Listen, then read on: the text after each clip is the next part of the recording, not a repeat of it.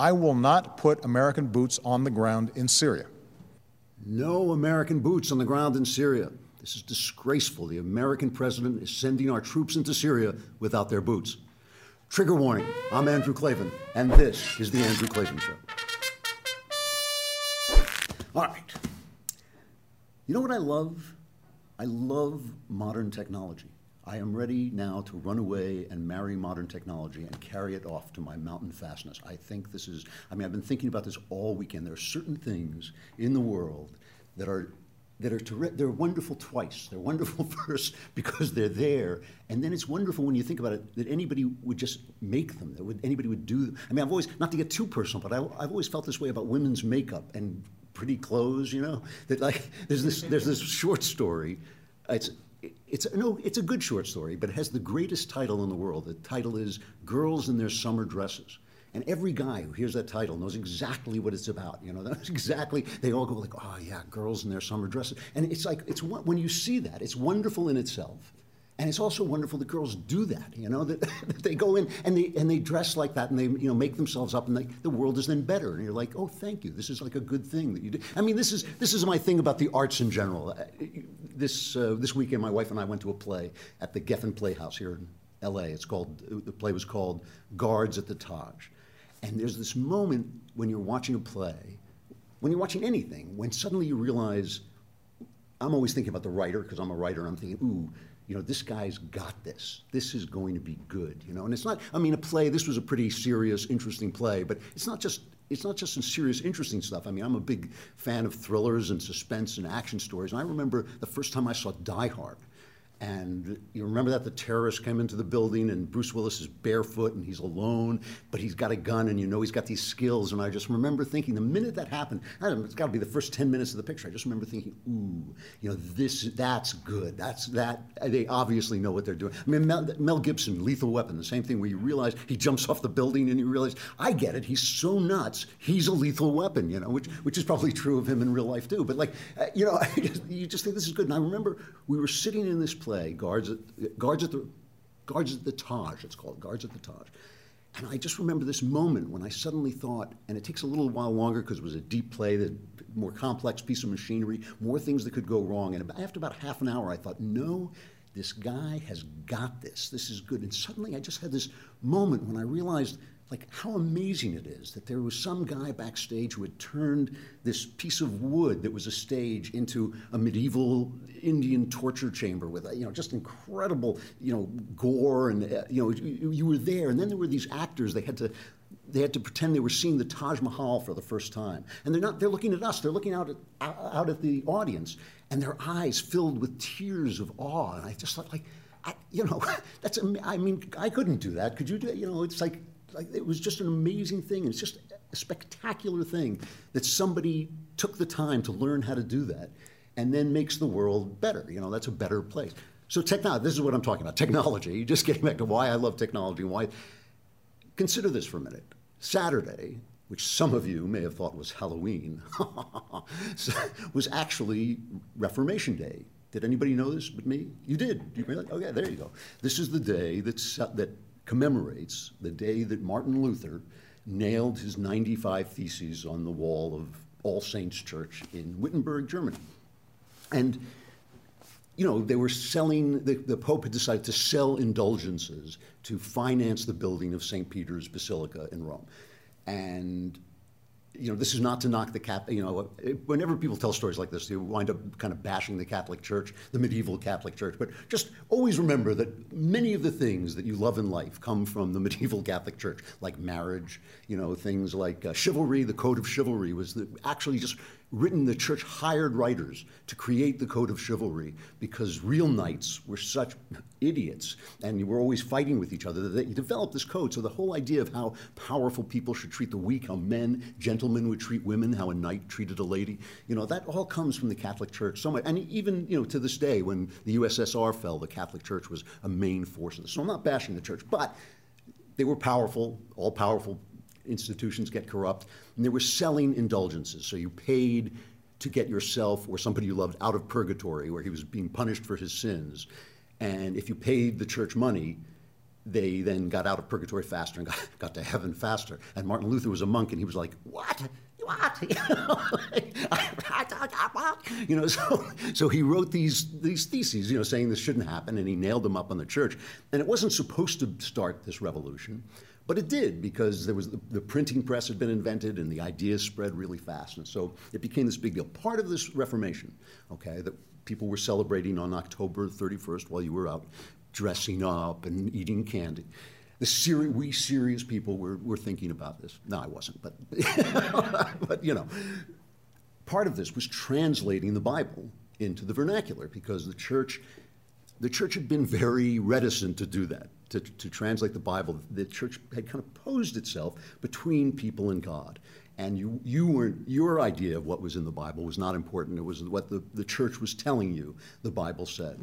And so Martin Luther translated in, it into German, but other people translated it, and it was it was dangerous stuff. I mean, I don't I don't think anyone was actually ever killed specifically for translating the Bible, but but people who translated the Bible were killed, and it was part of a complex of the things that they were charged with. William Tyndale, who published, who translated one of the great English Bibles before the King James, was, was put to death for heresy.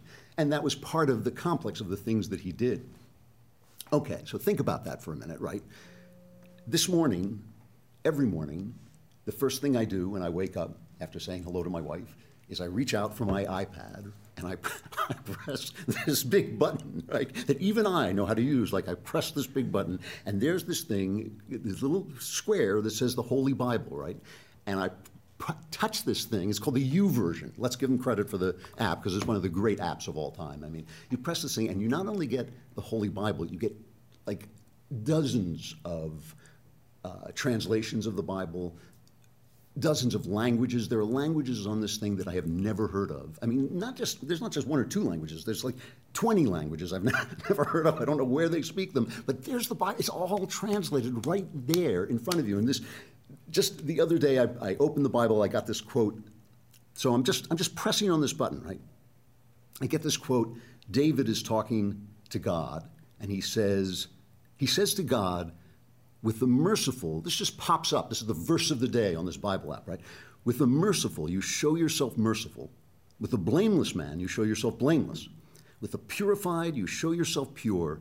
And with the crooked, you make yourself seem tortuous, which means twisted. So with the crooked, you make yourself seem crooked. I'm like, dude, you know, that's that's profound. That you know, I mean, here's this thing coming over your your iPad, and it's it's just the first thing you see in the morning, and it's it's that's a profound thought. And all through the Bible, Old Testament and New Testament, there are these scenes where that is shown to be true. That people see they only see God clearly when they become more like Him, basically, and the less they are. And there's this interchange. You know, people forget this. They think of the Old Testament God as being very stern and judgmental, but there's this whole interplay. Right after God goes and talks to Abraham in the Bible, there's this scene where God decides He's going to destroy Sodom and Gomorrah. And, and God goes to look at Sodom and Gomorrah to see if there's anybody worth saving. And Abraham says to him, and this is just right after Abraham has found God, Abraham says to him, are you going to kill the righteous people just because there are some unrighteous people in the city? What if, what if there are 50 righteous people? And God says, All right, well, I'll, I'll save the city if there are 50 righteous people. And Abraham says, What if, what if there are 45 righteous people? And God says, Two chapters ago, I made you a Jew, and already you're negotiating with me? All right, I made that part up. That's, I'm, make, I'm writing that part of the Bible. But, but, but there's this interplay between these two characters, God and Abraham, where God appears to, the more mercy Abraham has, the more mercy God reveals in himself, and the more justice, the more justice, and so on. All right. So that, that's, that's, this is what I'm thinking about all weekend, this, how amazing it is. You know why ISIS cuts off people's heads? you, know, you know, I've read a lot of articles about this, and there have been articles in serious journals. The New York Times had an article, I think it was the Times, had an article about it, you know, what, what the symbolism of this is and what the tradition of it is and all this. ISIS cuts off people's heads because that's the part of people they hate, okay? ISIS, are, these are the guys who don't want women to put on makeup and summer dresses. These are the guys who don't want there to be art and plays and movies that, that tell us about ourselves and question life and, and bring our imaginations into the world.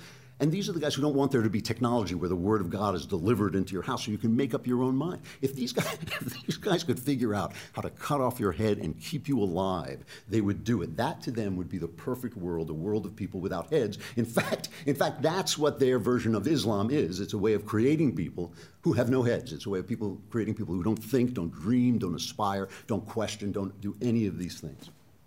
So Here's an article that was in the Wall Street Journal, which I pull up on my Wall Street Journal app. I will say that the Wall Street Journal, in its dead tree form, is delivered to my house by a presumably illegal alien who looks like he's about 12 years old. He always brings the Wall Street Journal. Time Warner, not so much. so I have a lot, a lot, of respect for the kid. But anyway, here's an article that's talking about Luther's contribution. It's talking about Reformation Day. And he says, he says Luther's contribution to the modern world is a doctrine of freedom of conscience, rooted in a religious view of human nature and the nature of belief. For Luther, coercion produced hypocrisy, not piety. He says, Luther wrote, Martin Luther wrote, Here God's word must strive in the human heart. If that does not accomplish the end, it will remain unaccomplished, though secular pow- through secular power, though secular power fill the world with blood. All right, now here's where this guy goes with this, all right? Hence the question given the failed revolution of the Arab Spring, can Islam undergo a similar reformation? One hopeful sign is the outrage at the atrocities carried out under the banner of Islam. Another is Pakistan's Malala Yousafzai, I'm sorry, uh, the teenager shot in the head by the Taliban for campaigning that women be allowed to attend school. She has launched an educational movement, called it a revolution for rationality, as egatal- is egalitarian as anything the Muslim world has seen in centuries. The European states endured a long season of religious violence and political absolutism, drenching much of the continent in blood, until Luther's vision of human freedom quickened the conscience of the West. In this sense, whatever our religious beliefs, we are all Protestants now. Well, I don't know if we are all Protestants now. That doesn't make much sense to me. But, but what he's talking about, there was a war in the 17th century called the Thirty Years' War.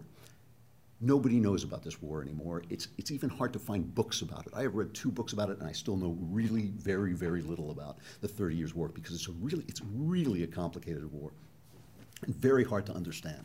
But basically, what was happening is the Holy Roman Empire, all these German states, started to come apart because the emperor was a Catholic, a devout Catholic, and there were all these little states with princes who were now Protestants. And so there started to be all this tension between them. And, and one day the emperor sent some of his delegates to Prague to sort of try and make peace, and they threw the delegates out the window.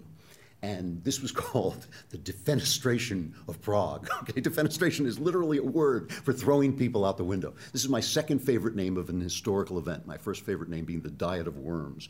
But the defenestration of Prague was started one of the bloodiest wars in history. 30 years, it laid these states waste. I mean, people were dangling from the trees, hanging from the trees like fruit. It was just an absolute bloodbath. And the reason it was a bloodbath is once these states started to fight with each other, the powerful nations of Europe moved in to try and get position, and they started supporting, you know, the Austrians and the the French and the uh, the Swiss all started maneuvering for power. Only the British stayed out of it. I have a friend named Anatole Kaletsky, who's a, uh, uh, an economist in England, and kind of on the left side, but still a capitalist. So, like every now and once I heard Rush reading one of his articles on the air, so I immediately wrote him a letter going, "Ha ha ha!" You know, Rush is reading one, of your because I'm a very annoying friend, you know.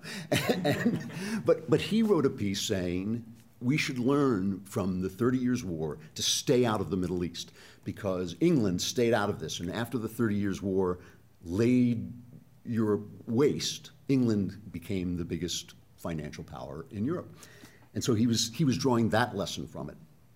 Still, the, the comparison is with the Thirty Years' War. What happened at the end of the Thirty Years' War is there were a series of treaties. They were called the Peace of Westphalia.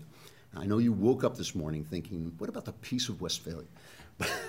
but in fact, it affects your life in a, a, big, in a major way. The Peace of Westphalia established the right of sovereign states to have their own religion and their own government. Okay, so it created the world of nation states that is actually falling apart around us today. I mean, this is the world that, as Americans, we all grew up in, thinking we are America, we are exceptional, we have a right to our own governance, we don't invade other countries simply because they're doing something we don't like. All of that is the Peace of Westphalia. That's all of where that idea comes from. When the people went out and protested George W. Bush's wars because it was none of our business, that was the Peace of Westphalia. That's what they were talking about.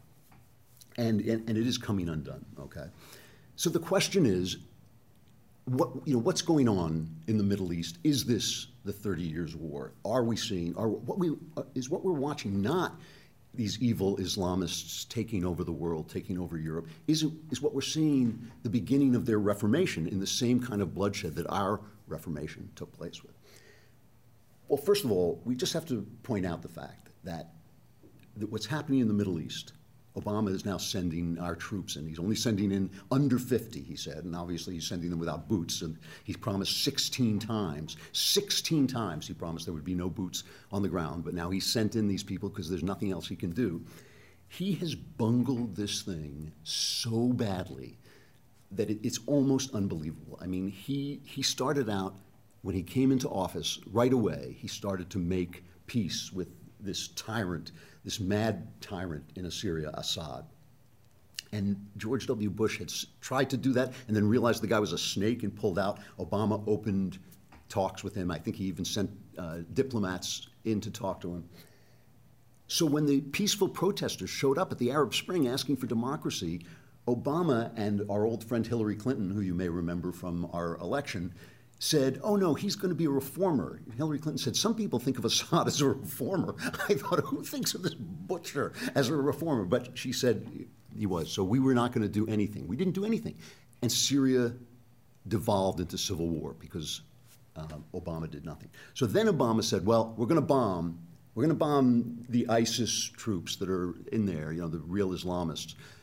But it's not going to get any further than um, than that. So he, he, came out and gave a speech. You have the, the cut of, uh, of Obama talking about how he's going to bomb things, but that's, that's it. That's the end of it.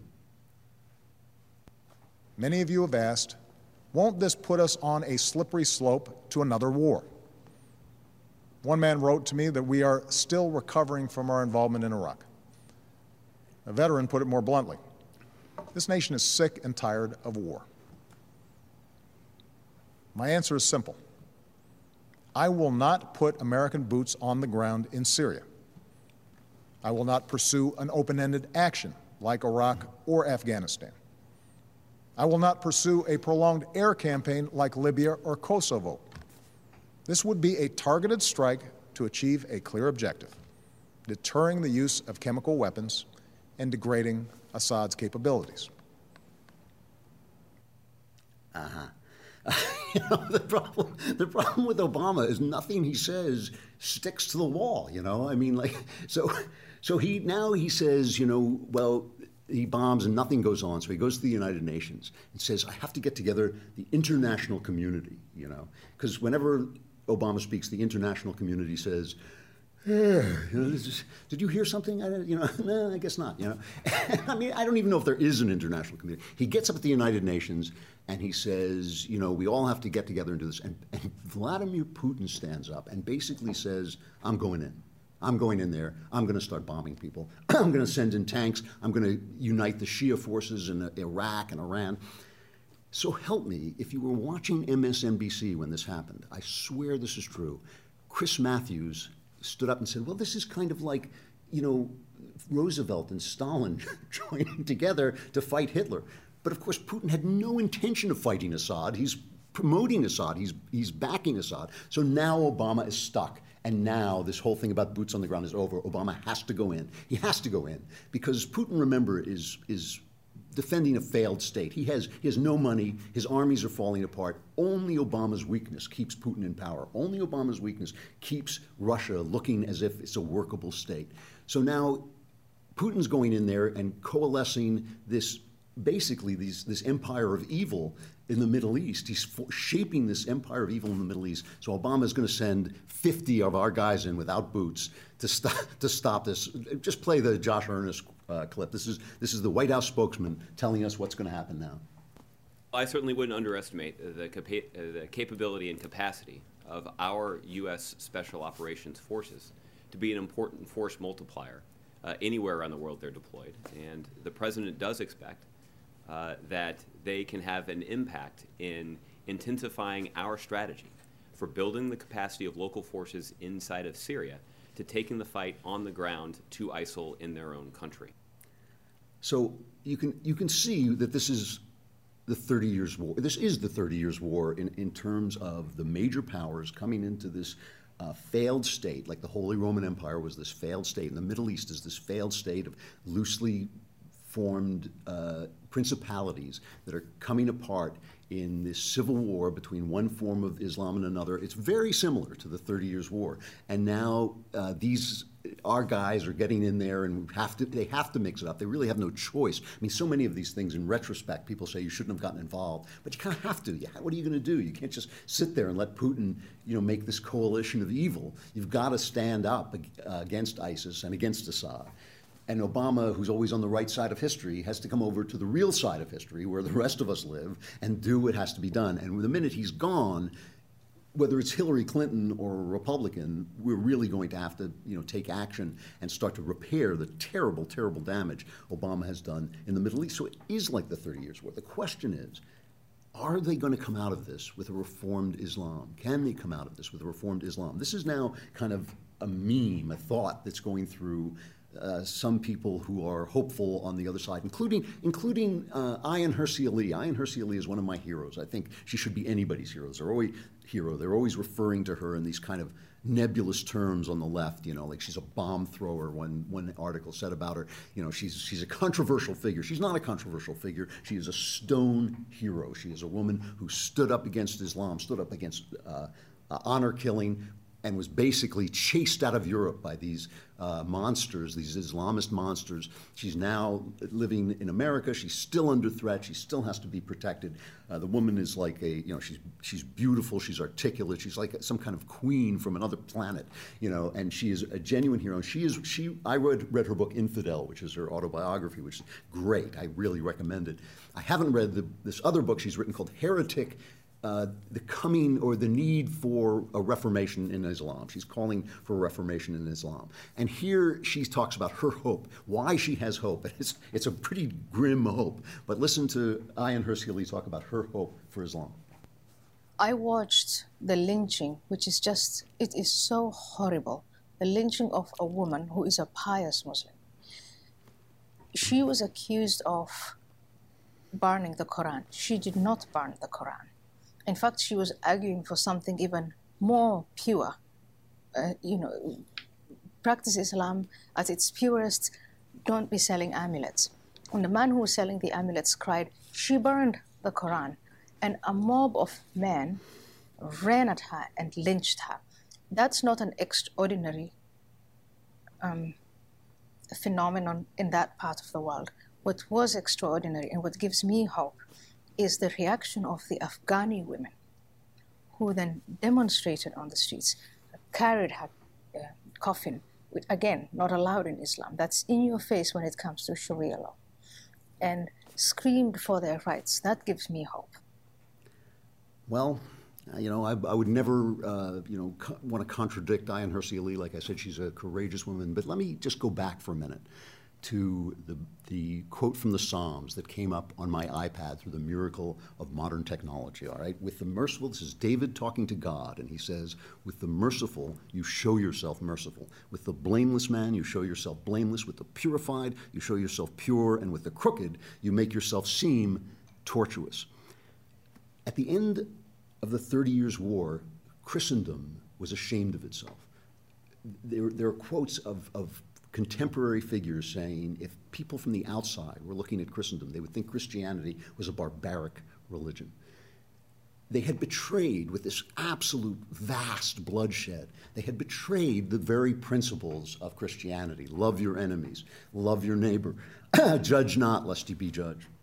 And when they formed the Peace of Westphalia, it was formed out of ideas that can be found in the New Testament. You know, uh, the separation of church and state, uh, render unto Caesar that which is Caesar, unto God that which is God. It's, you know, uh, the the idea that um, th- that we were now going to live closer to the ideas in the in the New Testament uh, by separating, by allowing people to believe as they wanted to believe, which was much closer to the New Testament idea. The other day, I no longer watch atrocity videos from ISIS. I no longer watch these bloodshed videos that they send over. I figure I've seen them, I know what they are. But I, the other day, I did watch one. I watched ISIS running over uh, a guy with a tank. They were, they were killing uh, a young man by running him over with a tank. And with it, with the video, there came a quote from the Quran, and it said, And if you punish an enemy, O believers, punish with an equivalent of that which you were harmed. In other words, do unto others before they do unto you. Do unto others as nastily as they do unto you. Christianity reformed itself in keeping with its ideas in the same way the United States reformed itself when, after the Civil War in keeping with its ideas of freedom and equality. Can Islam reform itself with ideas from Islam?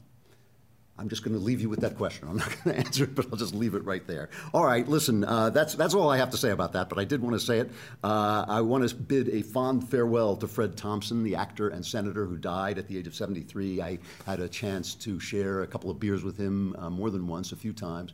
Uh, he was a dignified and unpretentious guy who had done so much. I mean, just a con- you know, he was a, he was a United States senator. He was an actor. He had that big part on Law and Order for a long time. He's been in a, he, he had been in uh, dozens of movies, uh, but just a straightforward, down-to-earth guy and a really uh, honorable member of the conservative movement. Uh, so farewell to him and condolences to his family. He was 73. Uh, stuff I like. I am. I have to be honest with you. I'm sorry, Lindsay, but I'm so happy to be out of the Halloween stuff I like. It was just getting a little dark for me. You know, I mean, it's like. I mean, I love that stuff, but it, you know, it can go. I mean, the, the, good side of it was so many of the newspapers put out their favorite Halloween stuff. Uh, on Halloween, you think it's too late. The mood is already passed. So at least we built up. We gave you a chance to read this stuff before Halloween came. Now I want to move over to some, some lighter stuff. Um, Douglas Adams, the guy who wrote Hitchhiker's Guide to the Galaxy, he moved to Santa Barbara when I was living there, just before he died. He died within months of, of moving there, but they were going to make his movie. They were going to make Hitchhiker's Guide into a movie, so he came to California, and so I got to know him just before he died. Uh, and um, I remember we got into this kind of friendly debate about comedy and tragedy, whether whether comedy ages more than tragedy, whether it dates, whether old-fashioned comedy is, you know. And in the middle of this, I said, and he argued, I argued that serious stuff lasts longer, that it's easier to understand tragedy written in the old days than humor written in ancient Rome. And he disagreed with me. And I quoted a famous line about Shakespeare. The critic William Hazlitt said of Shakespeare, Shakespeare's tragedies are better than his comedies because tragedy is better than comedy. And Douglas, who was a very witty guy, said Shakespeare's tragedies are better than his comedies because Shakespeare wasn't funny. And so, so I, we, the, the issue was unresolved. However, I do think that it's very rare that books of comedy, uh, any kind of comedy, lasts into the present day. This is an exception. If you have never read the books of P.G. Wodehouse, W O D E House, Wodehouse, that deal with Jeeves and Wooster. Wooster is a gentleman and Jeeves is his butler. These are, to this day, some of the funniest things I have ever read. When I discovered these, I would I don't sleep very much and I lie awake at night and I read and I try not to disturb my wife, but I would read these things and I would roar with laughter. One day, one night at three in the morning, my wife just woke up and I was, I mean, tears were, I was laughing so hard and she just picked up a pillow and just smacked me on the head with it because I just kept waking her up every night reading these things read the Jeeves and Wooster stories, the Jeeves and Wooster novels. When I walk into somebody's house and I see these novels on their bookshelf, I know that we're going to get along. No matter what their politics, no matter what their religion, there's something about these books that lasts uh, and, and lasts. Wodehouse was a, an amazing writer, uh, underappreciated. He was, he was popular, but he was underappreciated for his skill and talent.